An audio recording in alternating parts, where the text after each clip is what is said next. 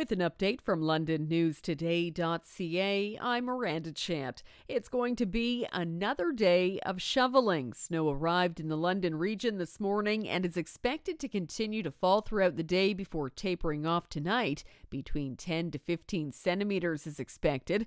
Environment Canada has the region under a winter weather travel advisory. Drivers are being told road conditions will deteriorate as the snow piles up, and visibility will likely be an issue at times they should slow down and leave some extra space. Chinese owned TikTok is being banned from more government and public sector owned smartphones. Ontario and the OPP have announced they will no longer allow the popular video sharing app on their devices. That follows the lead of the federal government in London, which banned TikTok from government cell phones last week. The crackdown on the app is over security concerns as it can access a user's camera, microphone, contacts, IP address, and location. Surprise for Swoop customers after the airline canceled next month's London to Orlando flights.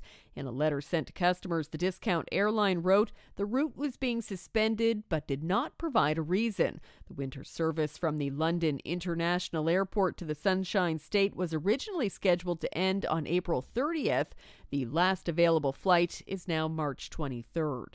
The London Knights fell to Barrie last night 5 2. It is their second straight loss. The team will look to bounce back tonight when they play Sudbury. The NHL, Edmonton, and Ottawa had wins while Montreal lost.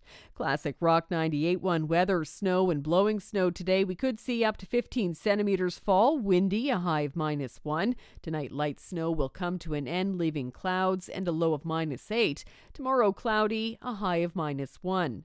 Right now, it is minus 1. For more on these and other stories, go to londonnewstoday.ca.